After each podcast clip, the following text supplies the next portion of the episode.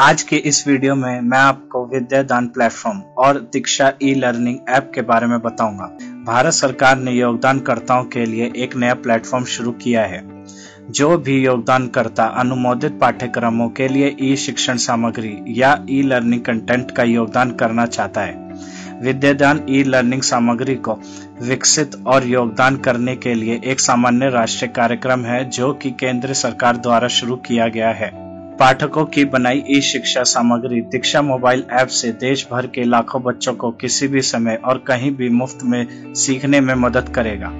Ministry of human resource development का दीक्षा mobile app platform सितंबर 2017 से 30 से ज़्यादा राज्यों के साथ काम कर रहा है, जो शिक्षण और सीखने की प्रक्रियाओं को बढ़ाने के लिए दीक्षा प्लेटफॉर्म का लाभ उठा रहे हैं।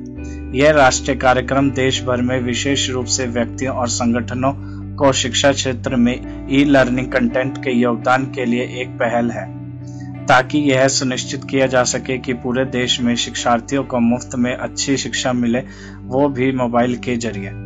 योगदानकर्ताओं के लिए मापदंड। विद्यादान में एक कंटेंट कंट्रीब्यूशन टूल होता है, जो एक से बारह तक के किसी भी स्टैंडर्ड के लिए योगदानकर्ताओं को विभिन्न प्रकार के कंटेंट को रजिस्टर करने और योगदान देने के लिए संरचित इंटरफेस प्रदान करता है। जिसमें इस्तेमाल कर योगदान करता ई लर्निंग कंटेंट जैसे कि explanation videos, presentations, competency based items quizzes आदि उन सब्जेक्ट पर डाल सकते हैं जो राज्यों या केंद्र द्वारा मंजूर किए गए हैं। विद्यादान पर शिक्षाविदों विषय विशेषज्ञों स्कूलों कॉलेजों विश्वविद्यालय संस्थानों सरकारी और गैर सरकारी संगठनों आदि द्वारा योगदान किया जा सकता है।